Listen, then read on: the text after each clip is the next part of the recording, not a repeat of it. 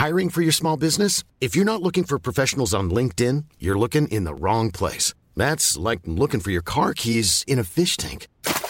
LinkedIn helps you hire professionals you can't find anywhere else, even those who aren't actively searching for a new job but might be open to the perfect role. In a given month, over 70% of LinkedIn users don't even visit other leading job sites. So start looking in the right place. With LinkedIn, you can hire professionals like a professional. Post your free job on linkedin.com slash people today.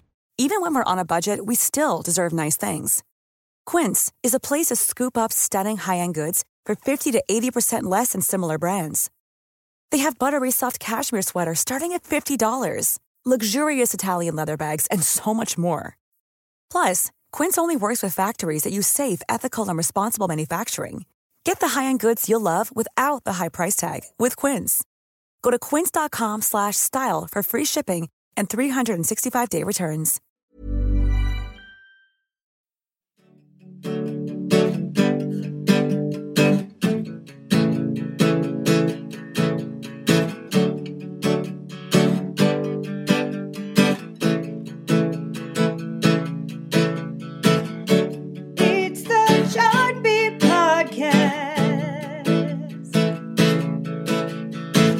Welcome to the Billboard Chart Beat Podcast. Gary Trust, Billboard Senior Director of Charts. And hey guys, it's Trevor Anderson, a chart manager here at Billboard.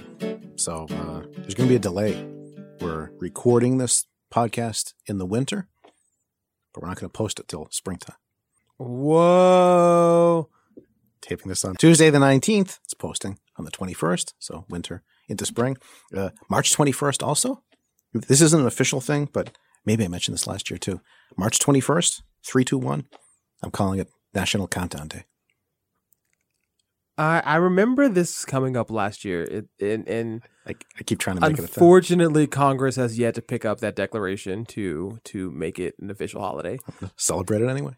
Th- there you go. Yeah. Hey, if they won't do it, do it yourself. It's a holiday to me. All right, so let's spring into all the action that's happening this week on the podcast. We got a lot to talk about. We're going to kind of scale things back this week and look at the big picture of the Hot 100 in the past six months. As we've talked about a lot, pop music making a maybe somewhat of a surprise return to the Hot 100's apex after so many months of just non-stop hip hop hits. So we're going to look into what's going on with that uh, how things have changed and what are some of the things that are driving that change at the top of the charts. And also, we're going to take a dive into a segment of Billboard that really doesn't quite get as much attention, maybe as much as the, the Hot 100 and radio and streaming. We are going to look at the touring charts, with touring being such a huge force. I mean, it always has been, but really, sort of more and more dollars are being made on the touring circuit. A lot of merchandise being sold, a lot of interesting things happen in that world. We're going to bring in, uh, there's actually a guy in the Billboard charts department named Eric Frankenberg who oversees all the touring charts. So we're going to bring him in, especially as we talk about some new and revamped touring charts that Billboard is going to launch this week. So Eric will be here in just a few to give us the rundown on all of that. And speaking of rundowns, let's do exactly that with this week's top 10 of the Hot 100. Here we go. 10, 9, 8, 7, 6, 5, 4, 3, 2, 1. Number 10. Yeah. Yeah. Yeah. Yeah. Yeah. Gone on you with the pick and roll. Young La Flame, he in sicko mode. Number 9.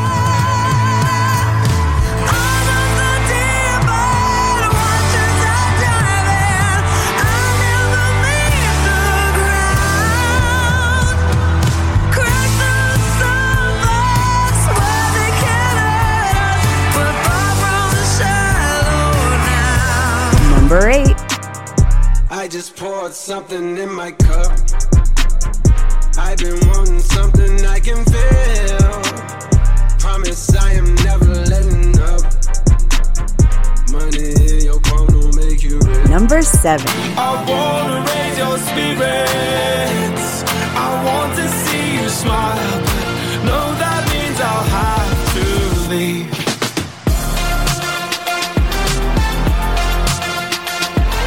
Number 6. I'm a sucker for you.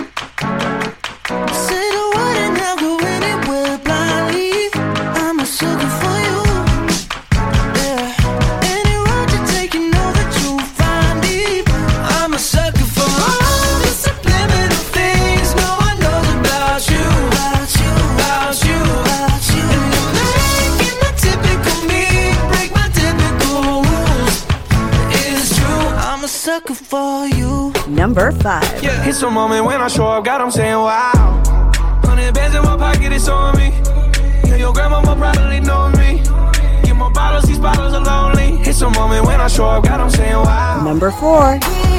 Please me, baby. Turn around and just tease me, baby. You got what I want and what I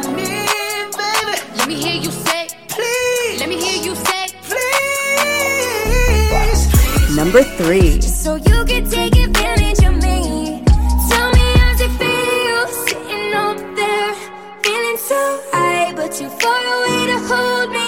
You know I'm the one who put you up there, name in the sky. Does it ever get lonely? Thinking you could live without me. Thinking you could live without me. Number two.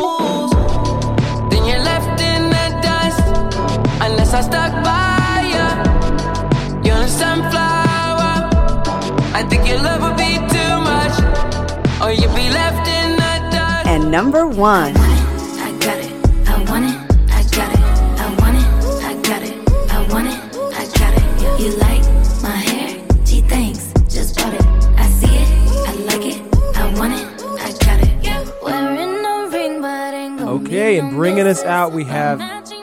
Back at number one on the Hot 100, Ariana Grande. The song is Seven Rings. This is six weeks at number one. Just retracing the song's journey a little bit for, for those who forgot what's going on with that. Five weeks at number one, straight out of the gate. Dips to number two as Shallow takes over after the Oscars. Last week we saw another number one debut with Jonas Brothers and the song Sucker. So after that two week hiatus, Ariana Grande back on top, uh, kind of as the momentum settles back into sort of regular patterns for this time of year. Talking about trends, we said at the beginning, uh, last six months or so on the Hot 100. So uh, to recap, last year we had 34 straight weeks of rap being number one on the Hot 100. That's a record. 29 of those weeks were by Drake. Since then, script is almost entirely flipped. So 26 weeks since then, 24 of those 26 weeks, pop songs have been number one. So it started with uh, Girls Like You by Maroon 5 and Cardi B on there. So little little bit of uh, hip hop uh, influence, kind of a, a segue. But uh, since then, Ariana Grande actually has been number one for half those 26 weeks, 13 weeks, seven weeks for Thank You Next, and now six for Seven Rings. Six, seven, yeah. six, Yeah. seven. Okay, now for the devil's advocates in the room, what debt do we give uh, Ariana Grande's Seven Rings to hip hop? Because you know it's it's not the poppiest song of all time. Except that it has a Rodgers and Hammerstein hook as part of it. It also got a it also got a rap break. it it's got both. What a comp! That's the answer. I love it.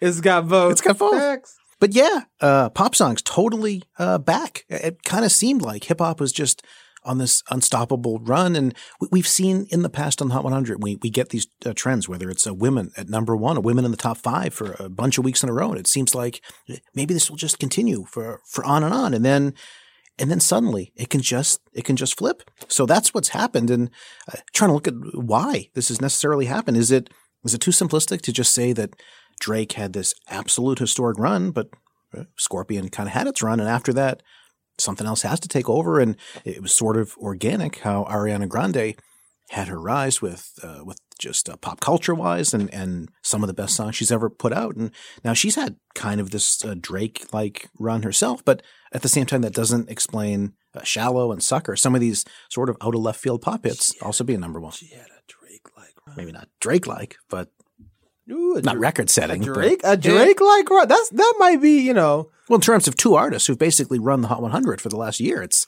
for the most part been Drake and Ariana. Crazy to think that she's not even halfway to what he did last year. Yeah, And I just mean that in terms of not, you know, not to knock her, but just I guess to, you know, just to, I guess I guess I, it, even just now it sounds like it's like damn, twenty nine weeks is like, yeah, it's a long time. But when you think about those 34 weeks, it's not like when we say rap was in charge. It, uh, I like it snuck in. There were a couple number ones here and there, but it was mostly Drake for this pop run. A lot of it's been been Ariana Yeah. and Maroon Five. So That's true. uh, is it really just a matter of you know, Drake had his big run and now he's stepped aside at the moment? I, I don't think you know we should ring the hip hop is dead bell just yet. I mean, even though yes, number one may be hard to get, but plenty of hip hop songs still hanging out in the top 10 of the Hot 100 from Post Malone, from J. Cole, from, uh, I mean, Blueface got up there a while back. Maybe, maybe Old Town Road is coming up soon. Sicko Mode still, by the way, at number 10, we heard. That's uh, 32 weeks in the top 10, its entire chart run. That's one week from tying the record for most top 10 weeks ever for Shape of You and Girls Like You. Yeah, yeah. So, um, so yeah, and it feels like also to me. I mean, I don't know who's waiting in the wings next, but it kind of feels like this is a great opportunity for somebody to put out, you know, some big superstar to put out a single. It feels like, you know, yeah, the chart's kind of settling down. There's not really a whole lot of action at the top where it feels like, you know, you can just see, you know, the next number one on the horizon. So if you're a Rihanna, if you're, I don't know, Adele, if you're Beyonce, whoever, I mean, if it's like the next two, three weeks, assuming they all don't come out at the same time, it feels like, you know, number one's kind of, kind of there to be taken in some ways. We were saying, uh, you said a couple weeks ago that you know, Lady Gaga deserves to take the whole rest of the year off, but sounds like maybe she's not doing that. Yeah, I mean, if you see on social media with the the whole, you know, sort of blackout recasting, uh, it just says Gaga, I believe, is so people are, of course, wondering what that could mean, and she's got so many things going on. I mean, now I guess Stars Born has kind of settled down now, but we know she has the Vegas shows that she's been doing, and they're on a break for right now, but that's coming back, and it weirdly enough, even though Stars Born you can say is sort of a Gaga album and Gaga Yeah. project in itself, Right. you know, her last studio album was was Joanne back in 2016. So that's been about two and a half years. So in terms of album cycles, you know, it it actually is probably about time for a new studio album. And maybe with the Ariana Grande model, where we've seen where we saw how she kind of broke open the traditional pop cycle for a lot of singers, maybe Gaga quickly inspired by that. Lord knows she has the momentum to put anything out and, you know, it would be a hit right now. So yeah, I'm really interested to see, you know, Ariana Grande definitely Q1 MVP. But as we round the corner into spring, I'm interested to see who is going to take over for the next three months. Uh, also, as part of all this, uh, we talk about pop. There's, there's one person uh, other than Ariana Grande who's having an incredible run. He has four songs in the top 10, actually, four in the top six. As a writer this week, uh, for the second straight week, four top 10s as a writer. Uh, we mentioned this last week, Louis Bell. But uh, yeah, four songs in the top 10 Sunflower, Without Me, Wow, and Sucker. All in the top 10, all uh, co written by Louis Bell. So, as much as it's been so much Ariana, got to give him credit as well and really uh, not just pop, obviously, because it's uh, Post Malone as well. He's really uh, hitting uh, different sounds from pop to R and B. So uh, kind of seems like wherever pop is going next, he'll be a big part of uh, driving that direction. Yeah, and one other name on his resume I think we should keep in mind.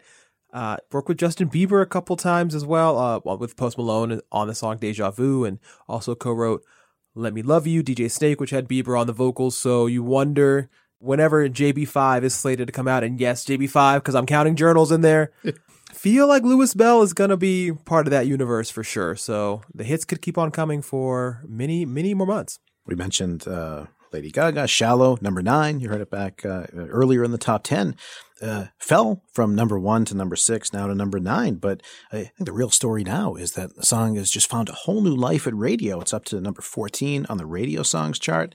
It had uh, fallen off the top 40 based pop songs chart. It's back on there, making huge gains. Uh, looks like it might be on its way to number one at adult contemporary, back in the top 10 on adult pop. So, uh, as much as it had been a radio hit, it had been out. Uh, it, it never got into the top 30 on the radio songs chart until it went to number one on the Hot 100 a couple weeks ago.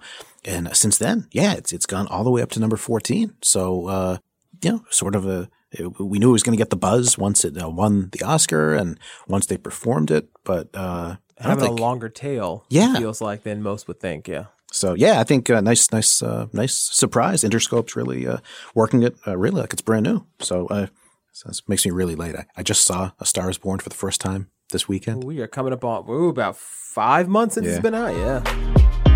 Every single time I find it harder to breathe. Cause I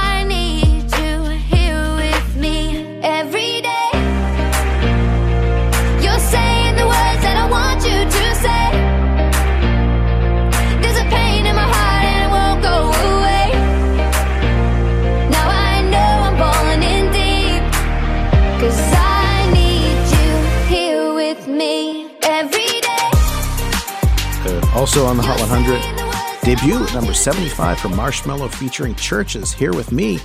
uh, CHVRCHES. I, I, Marshmello obviously keeps having hits uh, with Bastille in the top 10 with Happier, but uh, I'm, I'm, a huge CHVRCHES fan, so I'm just excited that uh, it's Church's first Hot 100 hit. Also debuts on the Pop Songs chart at number 35. So uh, CHVRCHES have been out for you know, five or six years now. Finally on the Hot 100. This really sounds like this uh, is really their most commercial mainstream pop single. So I think it's already their biggest hit in some ways. So nice to see that for CHVRCHES.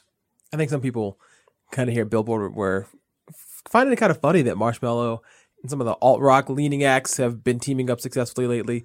Uh, Bastille, obviously, you know, you mentioned Happier, how big a hit that was. Somebody said that it seems almost inevitable that a Marshmello Panic at the Disco collaboration is on its way, which, you know, it's like, yes, like there's something in the water that just feels like give it six months and I could see that. And that could, I could see that as a, a huge hit as well. Or, or, does he like to work with acts that maybe haven't had that huge pop breakthrough? I think he kind of likes to find acts. Or Bastille had huge hit with Pompeii, but I don't know. Just given like this, I mean, even the sound of like what High Hopes was, like you, I could see easily how that could sort of blend into something a little more. You know, it's it's very beat driven, chant heavy. Like there's there's like that just that solid pop backing. So yeah.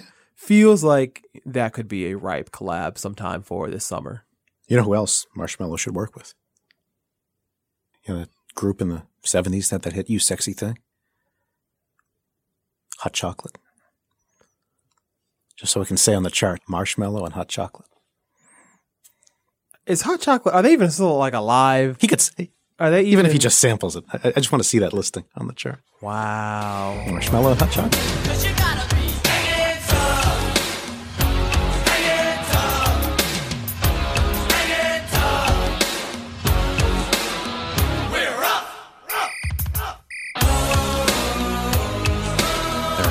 other Billboard charts. Uh, Danny Wood New Kids on the Block, he was one of our guests last week on the podcast. New Kids album, Hanging Tough. He's back on the Billboard 200 at number 18, first time on the chart since 1991. Number one, 1989 originally, so deluxe edition with some new songs. Uh, yeah, number 18, top five in sales. So here we are, 30 years later. It's one of the top five selling uh, albums in the country. So good to see uh, New Kids back. And uh, this song, number one on the adult pop songs chart. And my friend said, I know you love her, but it's over, mate. It doesn't matter, put the phone. It's never easy to walk away. Let her go. It'll be okay. It's gonna hurt for a bit of time. Dean Lewis, his first number one on the U.S. songs chart. So it hits the top 25 in the Hot 100 as well. All right. So uh, we mentioned we're going to talk uh, touring charts this week on the podcast, uh, bringing in Eric Frankenberg, our Billboard touring chart manager, manages the box score charts and some brand new charts that are starting this week. Uh, Eric's going to give us the scoop. Planning for your next trip? Elevate your travel style with Quince. Quince has all the jet setting essentials you'll want for your next getaway, like European linen premium luggage options, buttery soft Italian leather bags, and so much more. And it's all priced at 50 to 80% less than similar brands. Plus, Quince only works with factories that use safe and ethical manufacturing practices. Pack your bags with high-quality essentials you'll be wearing for vacations to come with Quince. Go to quince.com slash trip for free shipping and 365-day returns. Hey there, it's Michele Norris. I'm host of a podcast called Your Mama's Kitchen. When I travel, I'm usually looking for a way to find a taste of home when I'm not at home. And one of the things I love to do when I am at home is entertain. And Airbnb allows me to do that. When I was in California recently, I rented a house that had a great kitchen. And when we were sitting around the table, we we're all thinking, we're in someone else's house. Someone could be in all of our homes as well. If you have a home, but you're not always at home, you have an Airbnb. Your home might be worth more than you think. Find out how much at airbnb.com/slash host.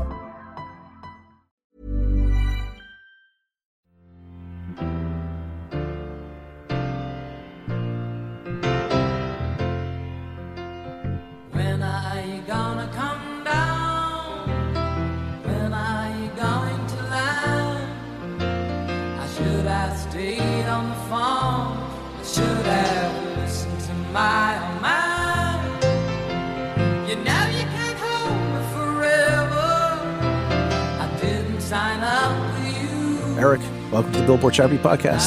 Thank you for having me. All right, so we've got new uh, touring charts. Tell us uh, what these are. It feels like a, a whole uh, really uh, big forward move for Billboard. Yeah, we have a new series of box score charts. We're doing them every month. So it's going to be, we have seven different charts. We have the top shows, the top tours, the top promoters, and four different uh, segments of venues.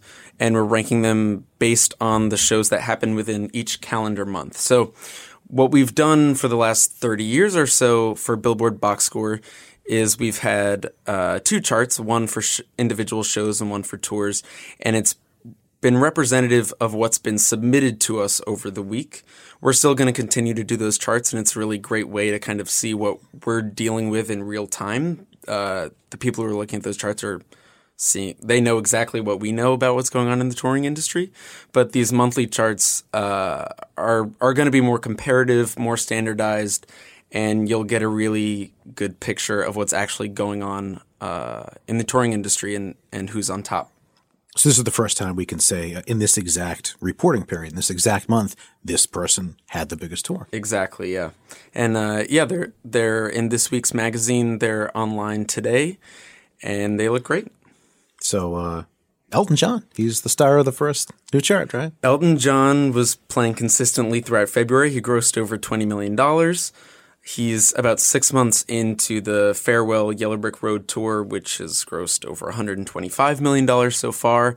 And he's probably going to be a staple on these charts for the next two plus years until this Farewell tour wraps up because it's uh, quite a beast of a tour.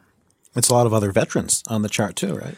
Yeah, he uh, he's followed very closely by Kiss at number two. They're also in the middle of their farewell tour. Bob Seger is in his farewell tour. He, he's at number thirteen. Also, Michael Bublé, James Taylor, Cher. So there are a lot of older uh, acts on the chart. A lot of older audiences driving the chart this month in February, uh, which is a bit uh, back from the 2018 year end charts, which was powered by a lot of younger artists Taylor Swift, Beyonce, Jay Z, Ed Sheeran, Justin Timberlake, et cetera, et cetera. So, you know, the pendulum's swinging back and forth, but, uh, but you know, for these high ticket tours, the older audiences with, uh, with more disposable income and they've been fans for longer, they're, uh, they're still as big of uh, as big a part of the picture as uh, as they've ever been. I was just thinking about uh, just our touring charts overall, whether you're a veteran act or a newer act. In some way, these charts are the in some ways the most impressive to be on because uh, you can you can have one hit, maybe you, you, disappear, but you were big for a certain time. If you're if you're making that much money, and I suppose you you could be an act that just has a a short uh, touring a one album wonder. Yeah, but uh, to get people to come out and spend the money to see you and tour, that really represents uh, a real commitment from consumers. Yeah, it's about cultivating a real fan base, and and even if you're not the artist having you know a new album, a new hit every year. Um, if you have that real relationship with your fans, you can make a real career out of this, uh, even if you're not, you know, following the trends and charting on the Hot 100 consistently. Uh, you know, a couple of weeks ago, actually, I saw the Elton John show.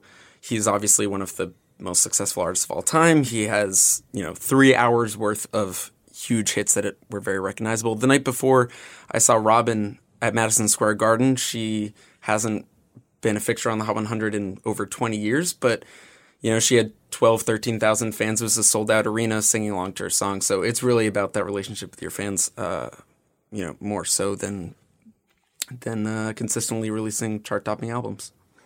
So uh, we talk a lot about some of the the veteran acts and the heritage acts who, like you said, are going to be staples. And anytime they go on tour, even though they say it's the farewell tour, it never really is, and they last a long time. Uh, who are some of the newer acts who you think you've seen kind of rise quickly up the touring ranks, either in terms of the venues they're playing or the grosses that they're getting? Like when we think of, you know, now it's it's Taylor and uh, Beyonce and, and crew as sort of the top touring forces. Who are some of those new acts who, in the next five, ten years, you think are on that level? Yeah, well, I was looking at uh, kind of the state of hip hop arena headliners a couple weeks ago. Um, you know, if you think about I guess a decade ago, it was really just Jay Z, Kanye, Eminem, who really didn't tour much, and Lil Wayne as far as rap acts that could sell out arenas around the country. Um, and just in the last two years, uh, artists that have had their first arena headline tours Kendrick Lamar, Future, Chance the Rapper, Post Malone, Childish Gambino, now Travis Scott, who I was really looking into. Uh, you know, add to that J. Cole a couple years prior. Drake obviously is now an arena fixture. Nicki Minaj will be out this summer. So, you know, there's we've talked a lot about in the last couple years the way that hip hop has taken over uh, in general. It's so dominant on streaming services, but it seems like now with the uh, rap fans are starting to catch up uh, on on the touring circuit as well. And you say um, this is like pretty technical, but you mentioned like they're all arena fixtures, and Mhm. I, I understand arena is like the A class of like touring touring circuits. Stadiums are still like the the top the top possible venue, most seats, most Yes. biggest sort of attractions. Yeah, stadiums are, are pretty much the highest you can go. It's you would be selling you know fifty or sixty thousand tickets a night, whereas if you're playing an arena, you're selling ten to fifteen thousand tickets a night, depending on the way that the arena is scaled. Um, Now we know a lot of Taylors and Medells and Beyonces, like pop acts, can sell stadiums. Yes. Are there any hip hop acts, you know, not joint build, not tour, that are on that level yet, or who do you think is going to be the first? No one's doing it right now as a solo headliner. Beyonce and Jay Z played stadiums last summer together. Beyonce can do it by herself. Jay Z has yet to. Uh, he and Eminem did a handful of stadium shows together uh, in 2010, I believe. Like the Detroit, New York kind of Exactly, and and those sold out. Granted, they were in each rapper's hometown, so I don't know if they could do it around the country. Um, Eminem did it with Rihanna as well, similar to the Beyonce Jay Z situation. To be honest, I wouldn't be surprised if Drake is the first one to do it. He sold out his arena tour in the fall, and yes, he was only playing arenas, but he was often doing three or four nights in each city. So when you add those tickets up, he essentially could have probably been selling out stadiums around the country. I think it's really interesting because I think people would expect that the top touring forces always sort of line up with who's like on top in terms of the Hot 100 or streaming in that particular moment. And it really is more of a, a long game that a lot of people have to play. Um, and yeah, I mean, to see that hip hop kind of noteworthy that, that the level of a hip hop show has not quite gotten to that super cultural mark where they can sell out a stadium, you know, night after night. Um, I mean, that's the next frontier, I guess, for whoever wants to be really the king of, of hip hop on the on the live circuit. For sure, yeah. I mean, the touring industry in general has always been topped by rock and pop acts, but you know now we're seeing this new wave of hip hop acts. We're also seeing a lot of Latin artists graduate to arena status. We we're now seeing K-pop artists graduate to arena status, uh, and in BTS's case, they're actually playing uh, a handful of stadiums this this spring. Hands on my neck, dollars big hits. Hop off a jet, barely get rest. Cash through the mud, I get a check. You selling run on my pants and my chest. Chanel a dress. Okay, so I think part of that too I eat a flesh. kind of ties into one particular artist who I think had a really a bigger 2018 than anybody could have expected. That's Travis Scott. And when we talk about why probably rock and pop shows can sell out stadiums and do all these massive things, a lot of that is the stagecraft, the the visuals, the imagery, the choreography. Uh, seems like Travis with his Astroworld tour got a lot of high praise for what the what the show and the experience was like. Probably more so than any other hip hop concert, you know, or tour that I can remember. Do you have any, you know, intel on that kind of front about how stagecraft and and and those kind of um, the performance value is changing, or what what the current landscape of that is like? Yeah, I mean, uh, Travis's tour definitely uh, had pretty bananas production. Drake's as well. I believe he had a Lamborghini flying over the crowd uh, in all of the arenas that he was playing. Kendrick, I know, had uh, like martial artists on stage with him to go with kind of the Kung Fu Kenny theme. Uh, it, it's definitely stepping up, and I think you need to do that when you have that big of a room. Travis Scott's interesting because I think he kind of married that over the top arena production with the feel of being in a nightclub. He had people on the floor kind of around, underneath, intermingling with all this circus production. Um, and it kind of had the same feel of the Kanye St. Pablo tour where everyone's together, moshing together. You know, you feel like it's very intimate, and yet you have all of this kind of over the top stuff happening around you. See, I go to a lot of folk shows where it's one person and a guitar, and that's it. No flying Lamborghinis coming coming Hey. through on the circuit. Ed Sheeran's the biggest stadium act in the world, and he is on stage by himself with a guitar and a loop, and that's enough for him. So it can you can do it both ways. Yeah, when I saw uh, Garth Brooks at an arena show, uh, I think maybe the, the highlight of the show is when he was just talking to literally one on one fans up in the rafters. He would answer. Uh, people had signs of what songs, and he was having one on one conversations in you know an arena that uh, seats twenty thousand people. It, it became uh, like a show between one person and the artist. Yeah, well, that goes back to the you know the relationship that these mega huge artists have with their fans, and how important that is uh, in keeping them invested and wanting them for them to want to buy tickets the next time they come around. And just in terms of uh, economics of the industry, I know it's been said before, but uh, you're on the front line of this, Eric. That uh, used to be people would uh, tour to sell albums, and now you kind of put albums out uh, to get people uh, to come to your show because that's where the money is now in touring. Definitely, and especially with hip hop acts who are releasing music so frequently, no one's really off cycle. They're just kind of constantly touring, and especially before you get to the to uh, sell out an arena, that's probably the best way to do it to just keep the momentum going. Uh, and then you know once you're selling out arenas, you can kind of take your time and uh, be a bit more economical.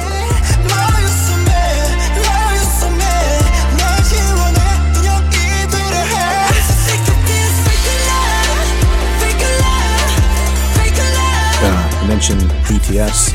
Uh, you saw them in concert, right? And Trevor, you did too, right? in September. I saw them at the Prudential Center in Newark, New Jersey. Um, and that was, I think, about a week before they did their first stadium show in the U.S. at Citi Field in Queens, which I believe is the show that. Yeah, Trevor I was at Citi Field. Yeah. Um, it was a crazy show. The their fans are really, really dedicated. Even for these Korean language songs, they were singing along every song when it started. It was as if it was the big hit of the night, and everyone was very excited. What I thought was really interesting about BTS, I've I had never seen One Direction in concert or Backstreet or NSYNC. As someone who didn't know too much about BTS going into that show, I could not identify the Harry Styles or the Justin Timberlake. Each of the seven members got their own solo throughout the night, and it seemed like each one was met with the same level of enthusiasm. I don't know if you felt the same way, but Well, it's funny uh, because I actually went with a friend of mine who was, was very big into K-pop and BTS and and, all, and that whole whole world, and I think um, so. She was kind of like commentating along along the way. So I, I funny enough that I think. Um, oh my gosh, I'm not gonna. I'm not even gonna try to say the name because I know I'm gonna butcher it. But I think he's like sort of the newest member of the group. He's the youngest guy, I believe. Um, she thought that Jungkook. Jungkook, I think. Jung- I don't know if I'm I think it it's correctly. yeah. I believe that's him. She- For some reason, she thought that he was. I think she thought he was the best dancer of the group for sure, and that you know, I guess that sort of populated around in the circles. And I, I believe he's the youngest and maybe has the highest range. So those things put together made it seem like he, you know, was. If there has to be a standout, I know there's a big push to you know keep the group together and not really make those kind of distinctions. But I think she was saying that essentially most people would would vote for him to be the star performer. So funny enough, you know, I guess I got that side that side commentary. When you have the I- expertise yeah. with you, yeah. Yeah, I, now, I myself probably wouldn't have been able to, to distinguish that, but it seems like that would be the case. But clearly not just uh, this isn't totally online. The fandom is is that intense for BTS. They're they're out there at the shows, and you know it was their first stadium show in the U.S. when they played in Queens, and then in May they're going to do two shows in New Jersey, very close to New York City, as well as two in L.A. and two in Chicago. So it's All, all it's spreading. MetLife Stadium and Stadiums, Yeah, okay. yeah, and that'll follow. They're on SNL next month. They have a new album coming out, so it doesn't seem like they're slowing down anytime soon. craziest thing to me about that whole Citi Field experience was that I mean, I'm sure somebody must have, but I really, oddly enough, didn't see like anybody like leave for any reason.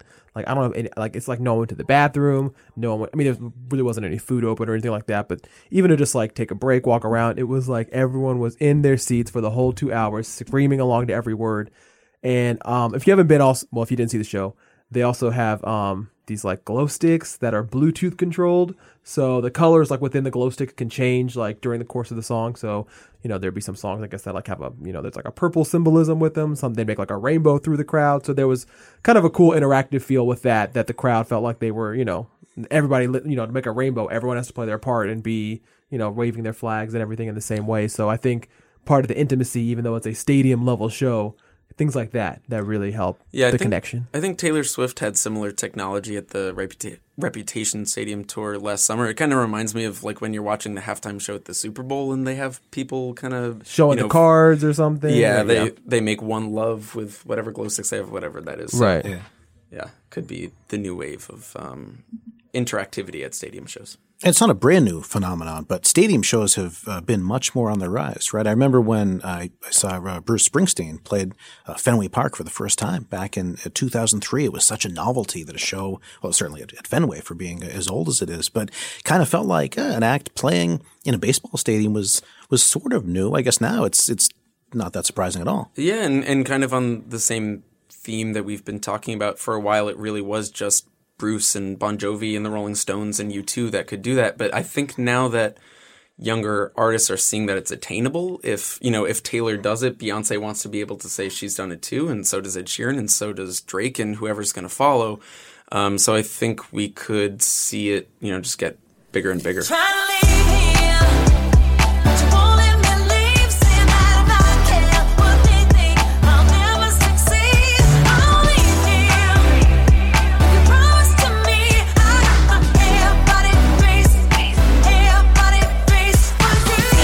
Other artists who've been writing about Eric has been doing uh, really, really well touring wise and brings up the whole angle of uh, talk about advances in touring.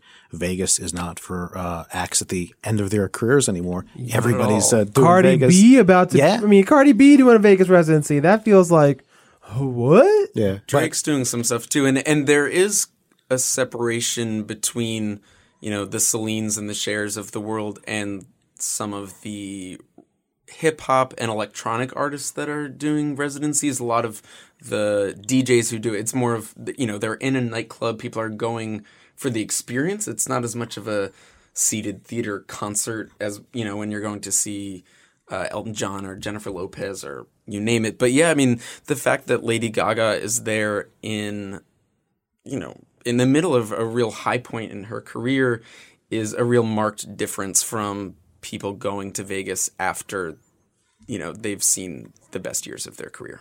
And Enigma, it's basically two shows in one, depending which which one you get. Yeah, her residency is a two-parter. Uh, there are the proper Enigma shows where she's running through her biggest hits, and it's kind of the Lady Gaga show that you would expect, very um, over-the-top production, big electronic and pop sound. And then she is doing the jazz and piano shows where it's basically just her at a piano. She does, I believe, some kind of stripped down jazz versions of her own songs, but she's also doing a lot of uh, kind of the classic American songbook, a lot of the stuff that she was doing when she was touring with Tony Bennett. Um, and so she's kind of alternating between those two shows while she's there. She's done 11 shows so far. They've performed unbelievably well. She's essentially outpacing anyone who's ever performed in Vegas at the beginning of their residency. Uh, she's making about a 1.5 million dollars a night. Um, so it's pretty stunning. I can't whistle on my mouth. My lips are dry. But woo! Yeah, she she opened with a couple weeks around the beginning of the new year, and she'll be back in May and June, uh, and then later in the year, and and supposedly it's going to continue throughout 2020 and maybe 2021. And you talk uh, career numbers. Uh, fifth woman ever to hit a half billion touring. Yeah, Madonna and Celine have both grossed over a billion dollars. Taylor Swift will get there on her next tour. Beyonce's uh, in the neighborhood of 750 million, and Gaga just crossed 500. I should give a shout out to Pink. She's grossed 499 million dollars Yeah. in her career, so she'll be there the next show she plays. Did you guys both see Star is Born? I was telling Trevor before I, I just saw it for the first time this weekend. I, I saw it on opening night in theaters. Uh, I had a comfy chair. I was there at 7 p.m. after work. I waited for it to be nice and cheap. There was a lot of hype around it. I felt like it was necessary. Trevor, when did you see it? I just saw it a few weeks after it came out on a weekend. Okay. What did you guys both think? I thought it was good. I'm a very big Gaga fan. I'm going to Vegas to see her show in May. Uh, I prefer her as an as an artist over an actress. I thought the music in the film was phenomenal, and I got chills when she sang "Shallow." But uh, but you know, those were my favorite parts.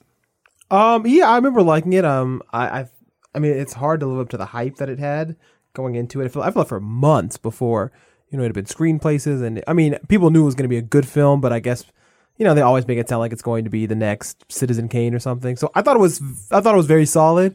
Um, I mean, yeah, I think all all the right elements that people are talking about. The direction was good, the performances were really good, the music, of course, and the supervision was fantastic.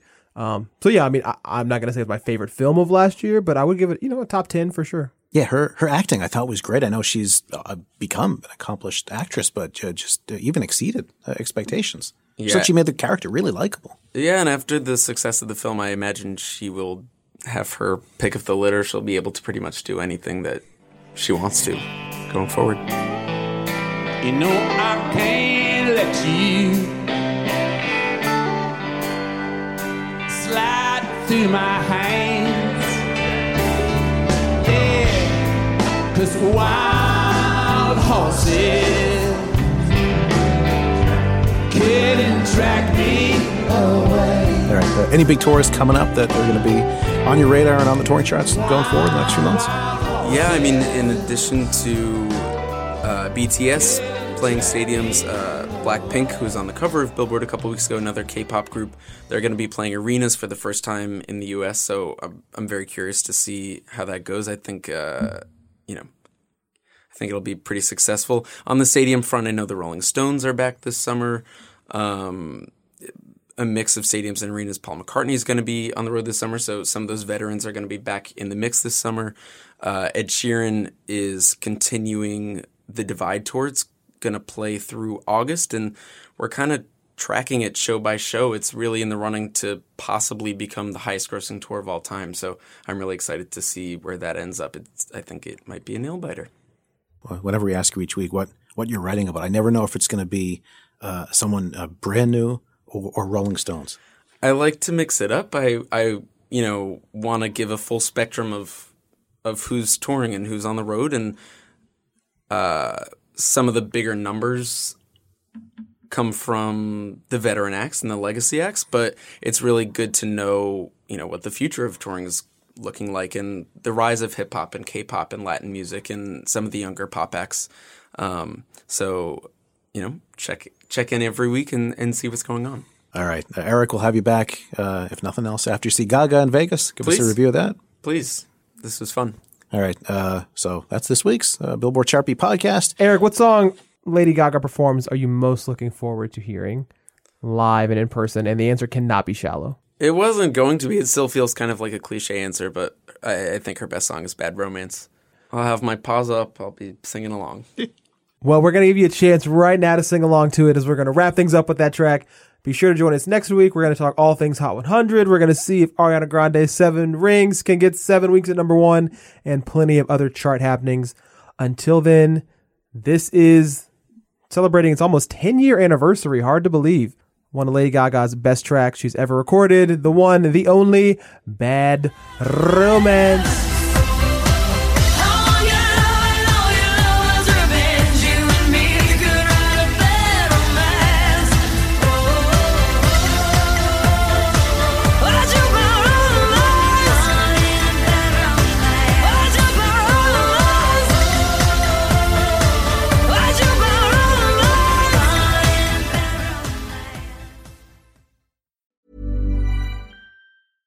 Hey, it's Danny Pellegrino from Everything Iconic.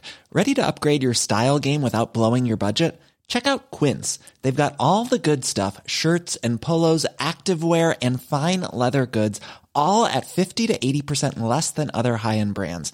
And the best part? They're all about safe, ethical, and responsible manufacturing. Get that luxury vibe without the luxury price tag. Hit up quince.com slash upgrade for free shipping and 365 day returns on your next order. That's quince.com slash upgrade. Planning for your next trip? Elevate your travel style with Quince. Quince has all the jet setting essentials you'll want for your next getaway, like European linen, premium luggage options, buttery soft Italian leather bags, and so much more. and is all priced at 50 to 80% less than similar brands. Plus, Quince only works with factories that use safe and ethical manufacturing practices. Pack your bags with high-quality essentials you'll be wearing for vacations to come with Quince. Go to quince.com/pack for free shipping and 365-day returns.